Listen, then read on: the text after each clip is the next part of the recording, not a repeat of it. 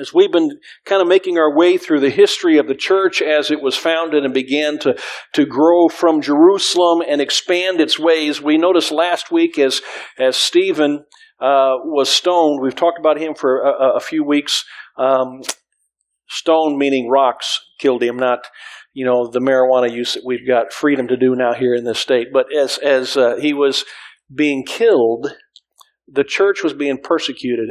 Uh, and we'll look at persecution at another point, but right now I, I want to kind of focus on a little bit different. Uh, it, people have created puzzles for, for years, and, and puzzles are unique. And I, I have found a few puzzles in this passage of Scripture that I think some questions that we need to have some answered in, in Acts chapter 8. But they've created crossword puzzles. I like to do crossword puzzles, and I like to do that Sudoku. That's that's fun for me. I like the numbers and trying to guess those. Uh, but jigsaw puzzles, Rubik's cubes, and I mean there's scads of other kinds of puzzles out there. The better the puzzle, the more difficult it is to solve. And by that standard is one that they call one of the holy grails of puzzles, and, and it's called Solomon's Seal or sometimes it's also known as the, the impossible Japanese puzzle. Uh, Matthew, do you have a picture of that?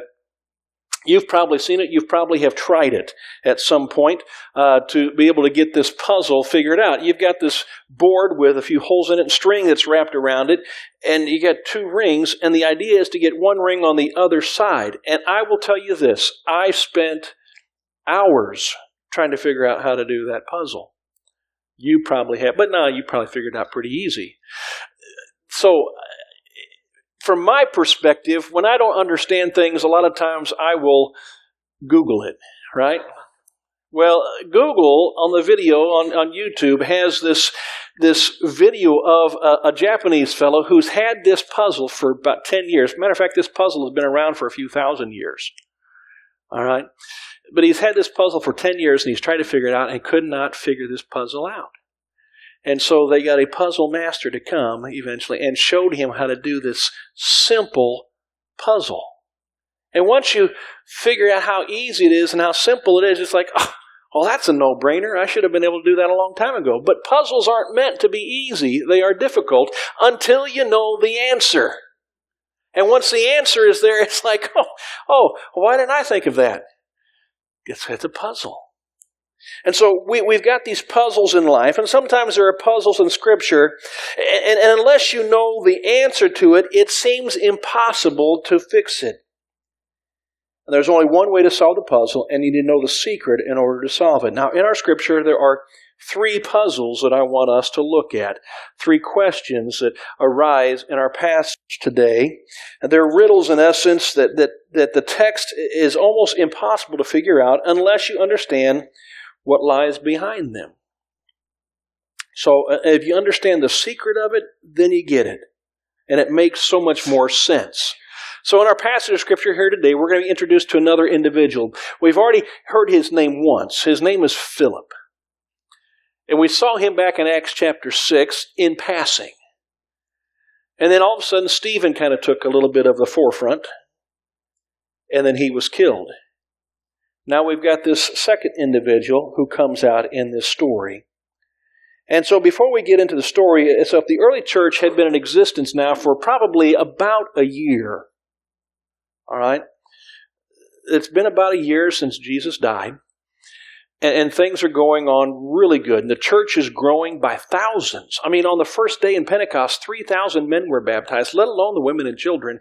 And then it seemed like on a daily basis, more and more people were coming to Christ and things were going great. And the church is growing by thousands and thousands. And people are, are sticking around Jerusalem because they don't want to leave the church because of the, the teaching that they're getting from the apostles and understanding what had transpired there just months before with Jesus. And, and so the church is growing and everything seems to be going extremely well, but then they meet up with some serious opposition.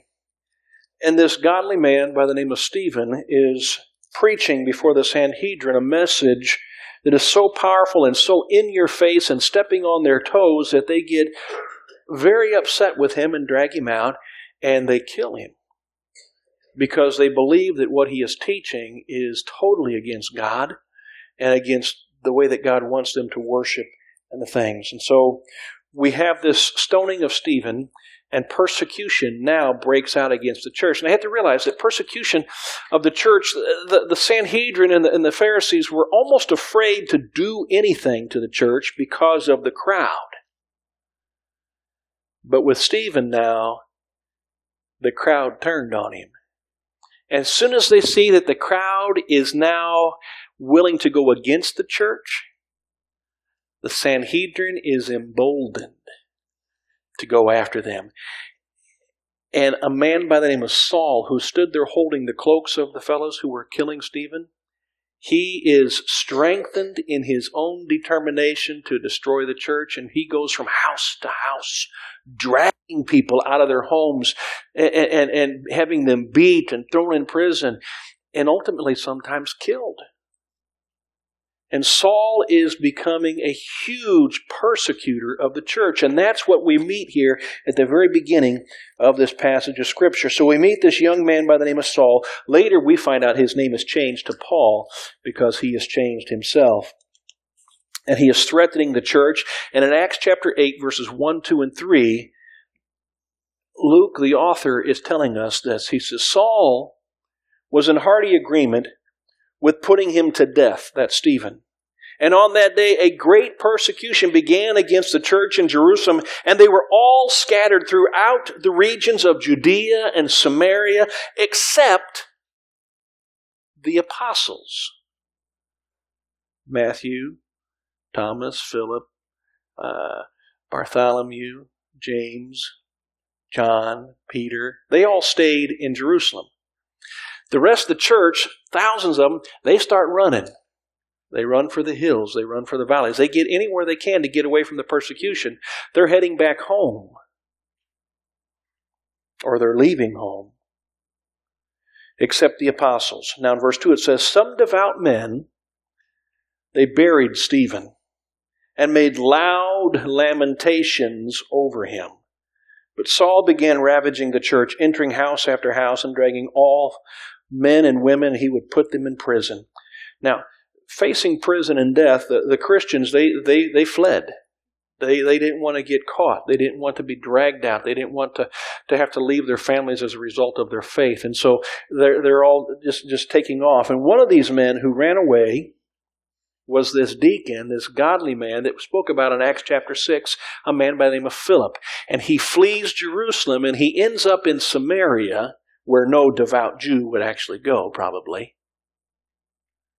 And so Philip goes to Samaria, and that's what we see here. He, he, he heads up to Samaria, a little bit north of Jerusalem, and he begins preaching about Jesus there. And his preaching is so powerful and convicting. Listen what it says in Acts chapter 6 and then down in verse 12 and 13. It says, The crowds with one accord were giving attention to what was said by Philip as they heard and saw the signs which he was performing. Verse 12 it says, When they believed Philip preaching the good news about the kingdom of God and the name of Jesus Christ, they were being baptized, both men and women alike. Even Simon, himself believed, and after being baptized, he continued on with Philip. And as he observed signs and great miracles taking place, he was constantly amazed. Now, shortly after this, in verses 15, 16, and 17, the apostles in Jerusalem heard about what's going on with Philip in Samaria. And so they send John and Peter up there to go check things out. And so here in verse 15 it says, They came down and they prayed for them and they might receive the Holy Spirit. For he had not yet fallen upon any of them, and they had simply been baptized in the name of the Lord Jesus. Then they, which is Peter and John, began laying their hands on them, and they were receiving the Holy Spirit. Now, that's essentially the story of what's taking place here. They're, on the other side of the issue to consider. They, they basically sums up what we've read here uh, in this passage scripture. These three puzzles are these. The first one is this. What right, number one, does Philip have to preach? He's left. He's gone up there. Who gives him authority to preach? I mean, what, what, how does he deserve to preach? He, he's, he, he's a deacon. He's not an elder. He's, he's, he's, he's not a preacher or minister. He's not been ordained in the ministry. He didn't even go to Bible college, let alone any of this. And so he, he, he's not been ordained for that. So what's he doing? That's the first question. Second puzzle might be this Why has not the Holy Spirit come upon these new believers.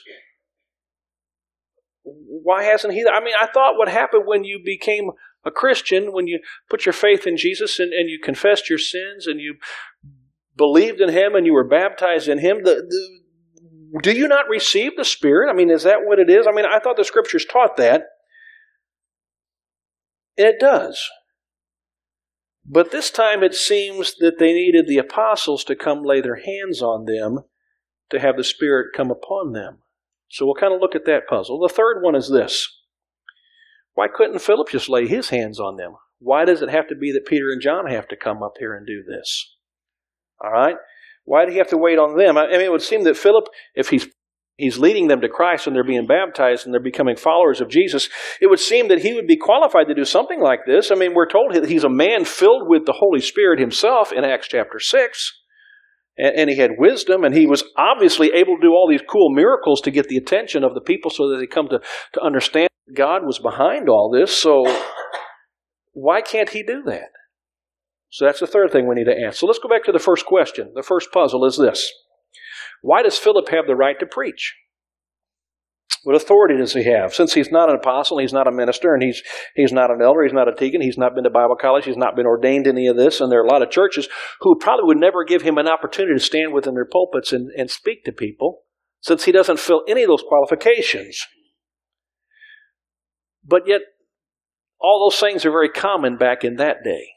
You didn't have Bible colleges to go to. A lot of places didn't have elders. They didn't have deacons. They didn't have preachers. So who was the one that went and did it? It was anybody who was a Christian at that point. In Acts chapter 4, verse 7, it says that a Sanhedrin, they confronted Peter and John, who were arrested for preaching. And the first question the Sanhedrin asked them was this By what power or in what name have you done this? In other words, who gives you the right to preach? That's what they want to know. Now we know what Peter John's answer was Jesus. he gives us the right to preach.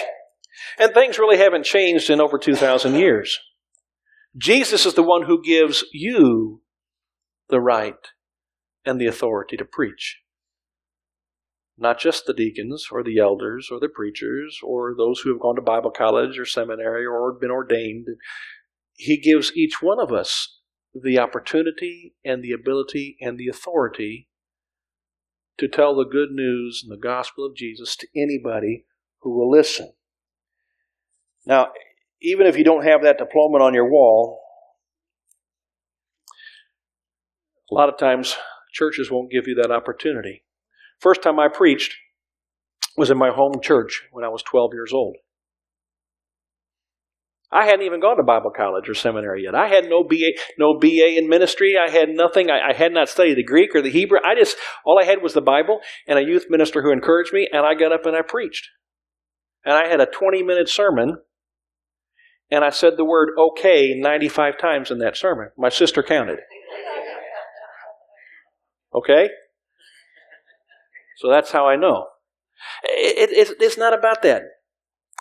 But it's not quite how things work with God. When Paul wrote the church at Corinth, he said this in 1 Corinthians chapter 2, verses 1 through 5. He says, And when I came to you, brethren, I didn't come with superiority of speech or of wisdom, proclaiming to you the testimony of God.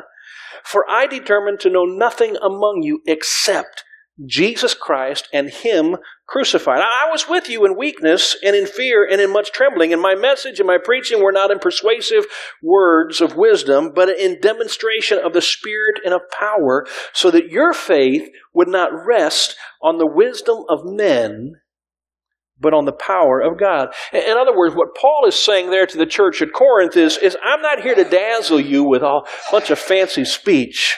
I'm not here to impress you. I'm here to get you to see Jesus and Him crucified because that's what's going to bring you your salvation. For most people in our brotherhood of churches, Philip's being a preacher really isn't a puzzle at all. We'd be very comfortable to have him stand up and preach at most of our churches at all. We figure that if a guy loves Jesus, and if he knows the Bible, and if they're not into any kind of heresy, or, or false doctrines, then they're able to speak a while. And so we give people an opportunity. I like to have missionaries come in, and, and we do that with our meals with a mission. And, and, and people have an opportunity. If they're going to go to, to Cambodia, or if they're going to go to the Congo, or if they're going to go to uh, some other place and, and win people for Christ, why can they not have an opportunity to stand here? They may not have a degree. They may be just somebody who was raised in a church and got called them to go into missions, and now they're heading out. But He gives us these opportunities. So the first puzzle is this who has the right to preach? It's anybody that has been called on by the name of the Lord for their own personal salvation. Any man or woman who loves Jesus has the opportunity to share that gospel message with anybody else. Plain and simple. Now, the second puzzle is this why hasn't the Holy Spirit fallen upon these new believers? I mean, that's something, as I'm reading that passage, it's like, okay, they've become Christians, but what? They don't have the Spirit? I thought that when you became a Christian, you had the Spirit. I mean, was, is that not a sign and a symbol of, of, of your salvation? I mean, what's going on here? Why, why don't they have the Spirit on them? Why has the Spirit not, in essence, fallen upon them? Listen what it says in 14 through 17. When the apostles in Jerusalem had heard that Samaria had received the word of God, they sent them Peter and John, who came down and prayed for them that they might receive the Holy Spirit for he had not yet fallen upon any of them, and they had simply been baptized into the name of the Lord Jesus. They had begun laying their hands on them, and they were receiving the Holy Spirit. Now, Acts chapter 2, verse 38, Peter, in his message and his sermon, he, he said to the people there that day, he said, Repent and be baptized Repent, each, one of you be baptized in the name of Jesus Christ for the forgiveness of your sins, and you will receive the gift of the Holy Spirit. They believed, they were baptized. And according to Acts 2.38, when they did that, they should have received the gift of the Holy Spirit. But now, let's kind of digress for just a moment. Can you be saved without the Holy Spirit? That's a question looking at this passage of Scripture, I'm, I'm wondering, can you be saved without the Holy Spirit? So let's take a poll. How many of you think you can be saved without the Holy Spirit? No, you don't agree with that, do you? Well, rightly so, you should not agree with that because the Bible specifically tells us that. Listen to what it says in Romans 8 9. However, you are not in the flesh, but in the Spirit, if indeed the Spirit of God dwells in you. But if anyone does not have the Spirit of God, of Christ, he does not belong to him.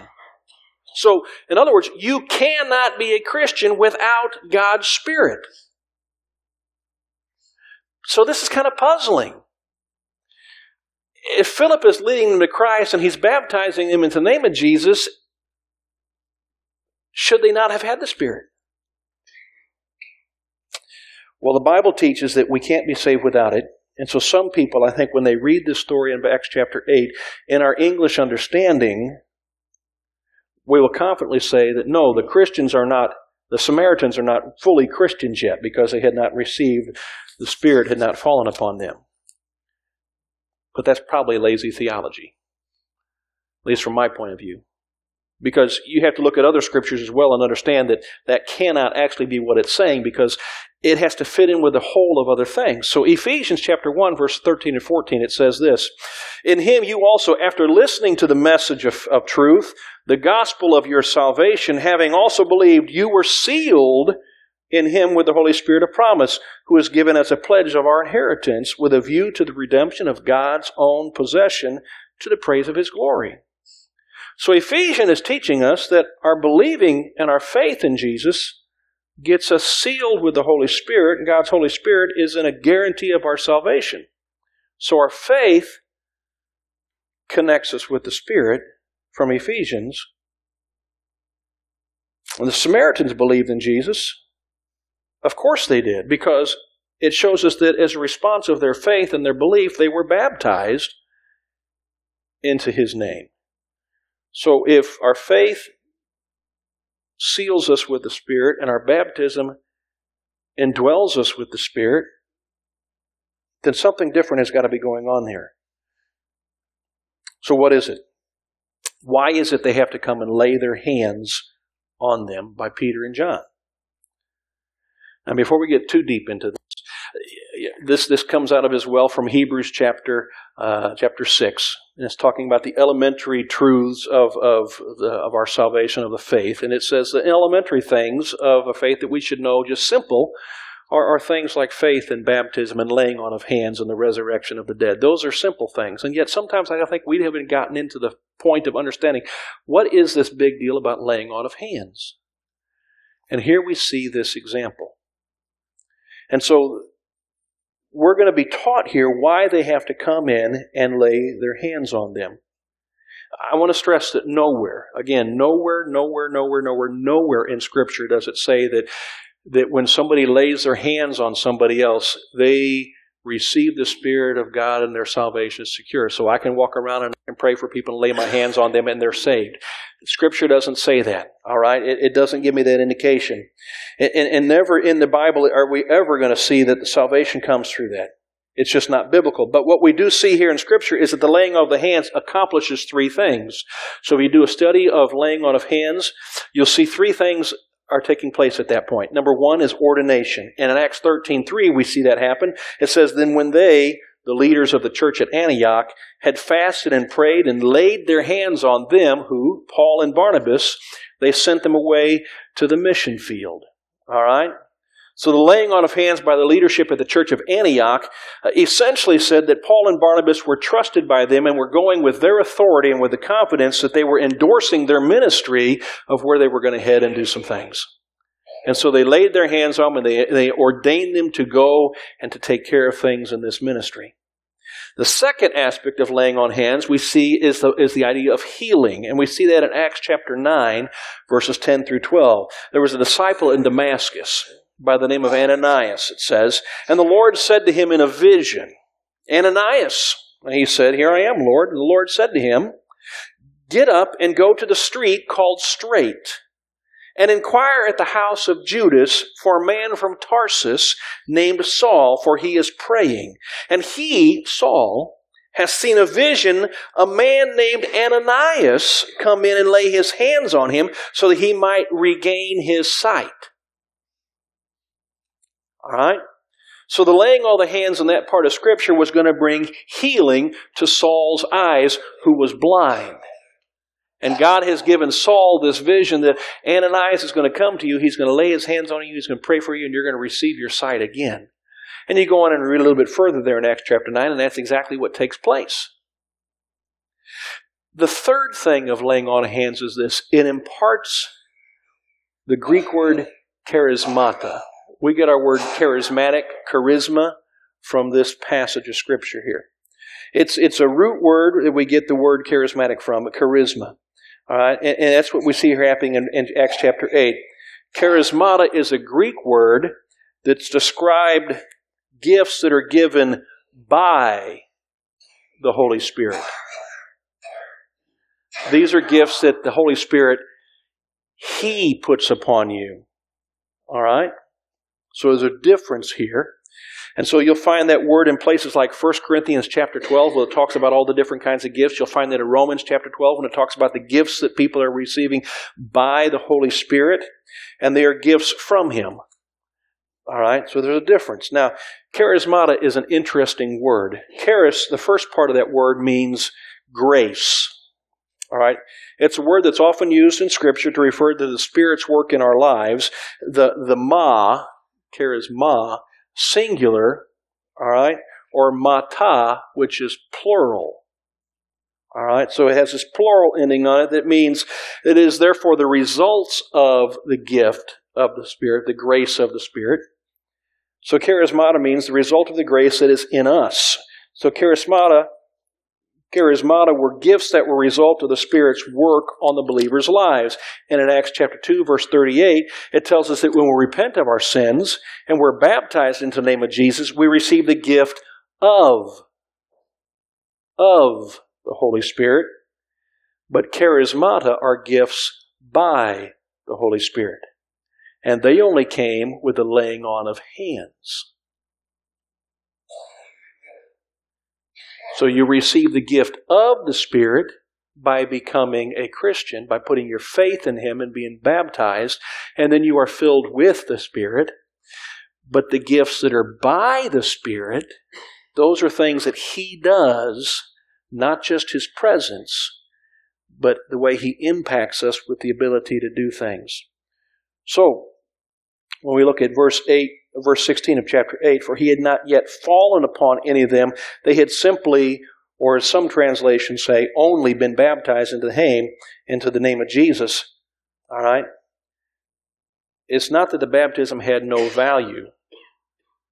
But when we read that in our own English translations, we don't quite cover things over in translation. We lose the tense. All right? So I'm going to give you a little bit of a Greek study here. Uh, the Greek language has its own little quirks and stuff about it.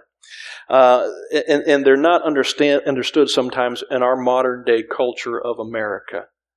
Uh, to, to, because they come in tense. My Greek professor, Albert McGee, um, he, he really emphasized a few things. So I'll kind of share with you. There are five tenses in the Greek language. All right? So if you're going to take your notes, here's some good notes for you. However, I've been told that there are probably 12 to 16 tenses in the English language. And one, one of my classmates said he'd heard there were 30. So you get all these different tenses of language, uh, but in the Greek it has five. And so I'm going to I'm going to lay these out for you, kind of explain them in just a simple way. All right, there is the present, the past, and the future tense. Then there is also the aorist and the perfect. Okay, so five tenses.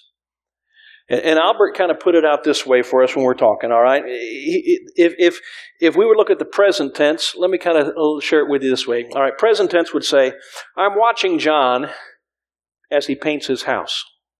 All right, present. I'm watching John as he's painting his house. I'm right there in the present. All right, past tense would be seeing the painting as a continuous action. So, it would be like, I am remembering John as he was painting his house. I am remembering John as, he's, as he was painting his house. So it, he did it in the past, but I, it, it's continued on to now because I, am remembering it now. And so it's fresh in my mind. Though it's not present, it, it brings it in. The future tense is this. I'm visualizing what John will be doing as he will be painting his house. So I'm thinking about it right now. I'm understanding. I'm putting it forward. And so I'm visualizing my own mind what it's going to be like as John is painting his house. All right. So I'm seeing it. So that's future tense. Now, by contrast, the aorist tense is this. An aorist tense is a completed act. So I might say, John has painted his house and he's washed his brushes and he's put everything away. Right? It's, it's not that I'm remembering it, but John, John did this. He's done, he's completed, and it's finished. There's no continuation to it. It's aorist. It's done in the past, it's over. Now the present, or the, the, the perfect tense is this. And this is the one that is used here in Acts chapter 8, verse 16. All right, the perf when it talks about baptism. The perfect tense can be described as a completed act following the specific result. So the perfect tense can be described this way. John has completed his act of painting his house. He's put everything away, and now passerbys are, are, are, complimenting him on how great of a job he has done. As a matter of fact, his home is now featured in Home and Gardens magazine, Better Home and Gardens, and it's a perfect tense. So it's completed act followed by results. Right? Something has been done. Now, as a result of that, things are happening that continue to happen because of the thing that has been done. That's the, that is the perfect tense. And that is the tense that is used here on the term baptized in Acts chapter 8, verse 16. So it's not that they were baptized. No. They were baptized, and as a result of their baptism, something has been completed, and as a result of that completion, now things have changed in his life, and people are recognizing things are a lot different as a result of his baptism. And it goes on that way. So here we have that. In, in, Acts chapter 2, verse 38, Peter tells us that repent and each one of you will be baptized in the name of Jesus Christ for the forgiveness of your sins, and you'll receive the gift of the Holy Spirit. So this happens, and as a result of all that, things continue to go and change in your life. So now apparently, at least some of the gifts were given by the Holy Spirit through the laying on of hands, which is why Peter and John have to come here. No one else could do that but the apostles. And we see that within Scripture over and over and over again. That it is only the apostles who have this ability to lay their hands on somebody and things change. And they receive gifts by the Spirit of God through them rather than just receiving the gift of the Spirit. It mentions at the end of our little passage here a man by the name of Simon. Just kind of little note about Simon. Simon was a magician. All right? And he had crowds of people who followed him because of his magic tricks. But Simon becomes a Christian and he himself is baptized and he has discovered that this is awesome. And, and he's noticing that Philip has got something unique about him that nobody else has. And so he, he says he follows Philip wherever he goes and he's amazed at the signs and wonders that Philip has the ability to do when he, he's leading people and he's teaching them about Jesus. And he's got these things that are going on. He's like, this is great. And then he sees that when Peter and John come and they lay their hands on the people, and now the people can do these things, Simon says, I like that magic trick. Can I buy it? Can I give you some money so I can do that? So I can lay my hands on people and they can have, that would be cool. Not just me doing the magic trick, but all of a sudden I can do something to them and then they do it and they go, whoa, how'd that happen? Peter and John don't like that. And they confront him over that sinful thought. But see, it was recognized here that it is just Peter and John, because they are apostles, they had been with Jesus, and as a result of being with Jesus, he had empowered them with ability to do this and nobody else. And that's why it says that they went down and they prayed for them and they laid their hands on them so they might receive this Holy Spirit. Now, the third puzzle is this why couldn't Philip lay his hands on these peoples? Why was it that only apostles can do that? The Bible doesn't say. It, it doesn't say. It just demonstrates that it's only these 12 men, and, and including, since, you know, uh, well, 13 men now, because Paul eventually has that ability to do that. But it's only people who have been designated by Jesus as his apostles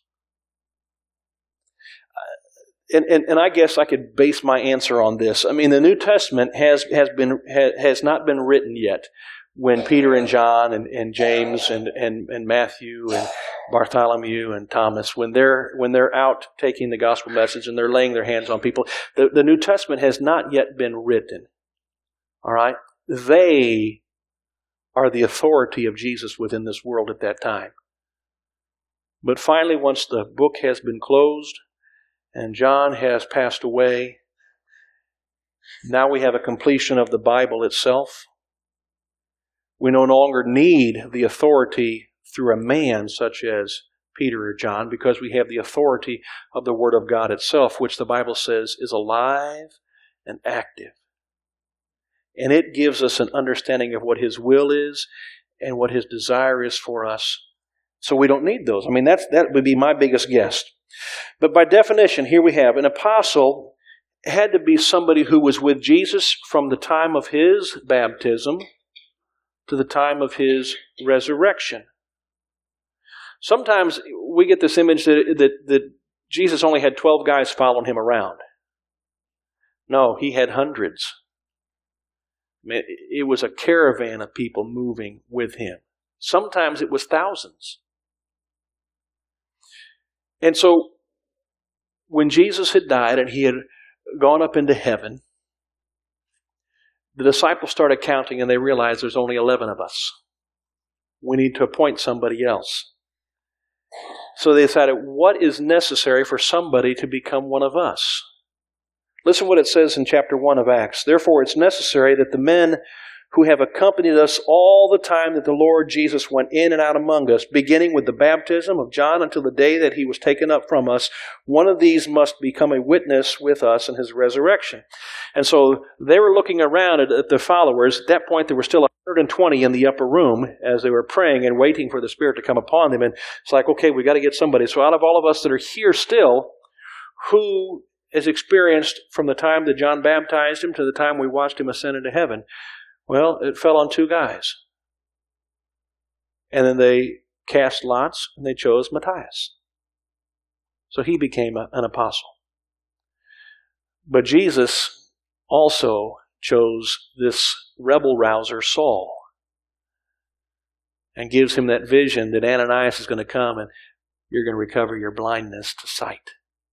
And then you're going to go out and you're going to preach and you're going to be an apostle for me. So we, we understand that it's got to be one of these apostles. And they were continually, the, the, the, church was continually devoting themselves to the apostles' teaching. It tells us that in Acts chapter 2, verse 42, that, that they were continually devoting themselves to the apostles' teaching and to fellowship, to the breaking of bread, and to prayer. Why would they devote themselves to the apostles' teaching? Because they didn't have the Bible yet. And the only thing they knew about what Jesus wanted was what these guys would say. And so they spent time listening to them over and over again to try and understand what Jesus wanted from them in life. And so to them, it was the New Testament in the flesh through the apostles. And to us now, as the apostles have died, it is the New Testament in His Word that gives us the teachings that we need to know. So here we've got Philip starting a new church up in Samaria as a mission. And, J- and Peter and John are sent down there because after he's baptized them, they're not able to do things that are gifted by the Spirit, but it doesn't mean they don't have the Spirit. They're just not displaying gifts of the Spirit that are needed at that point to bring people to Christ. And so they go and they lay their hands on them and they receive these gifts, these special gifts from the Holy Spirit. Now, in closing, just kind of wrap this all up. The purpose, I think, of puzzles and puzzling questions is not only to entertain us, but to challenge us. To make us to go dig deeper into things, into the scripture, or to, to work our brain to try and figure things out. How can this be uh, fixed and completed? They aren't intended to be easy or, or simple. In the same way, the Bible is filled with numerous puzzles that sometimes when you read it, you go, What? How come? Who? How? Why? And we start to ask these questions, and those biblical puzzles are intended to make us dig deeper and understand more about God. And it, it, it's very easy to understand the basics of things on how to become a Christian and to live a life that, that pleases Him. But God has inserted occasional puzzles in our lives and in His Scripture to challenge us, to dig deeper, and to intrigue us, to finding a little bit more who He is. So this morning we've kind of looked at three different questions that are puzzling to me. And in Acts chapter 8, we see the church continuing to grow, even in the midst of the persecution and the struggles that they're having to face. But the biggest puzzle of all is, is not what is presented there. There's a story about a Sunday school uh, that one of the class members was, was uh, um, confused about something. And so he asked his teacher, he says, I just can't understand how God can love and forgive some people. And we could probably think of people that we would wonder that how can God forgive that person for all the, the horrendous things that they have done? And yet God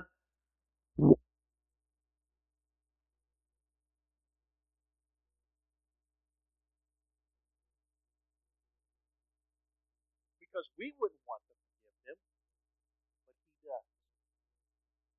his teacher said this. He says, There's something that amazes me even more than that. There are times I can't understand how God could love and forgive me. And that amazed him. And then he mentioned to him a song. A song that was a gentleman had himself wondered why and how could God love and forgive him because of all the things that he had done. And he wrote a song called Amazing Grace. And listen to the very first stanza of it. Amazing grace, how sweet the sound that saved a wretch like me. I once was lost, but now I'm found. I was blind, but now I see. When we look at ourselves, sometimes we don't see a pretty picture. And it's puzzling to us why God would love us. And yet He does.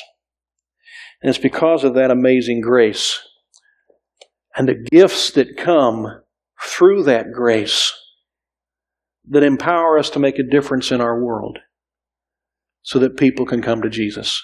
We're going to have our invitation for you. And I challenge you to dig deeper into the scripture, to ask the questions, to search out things. And I think you'll find out that it's only in Jesus that we have the answers. It's in Him that we can find true forgiveness and grace. Let's stand together.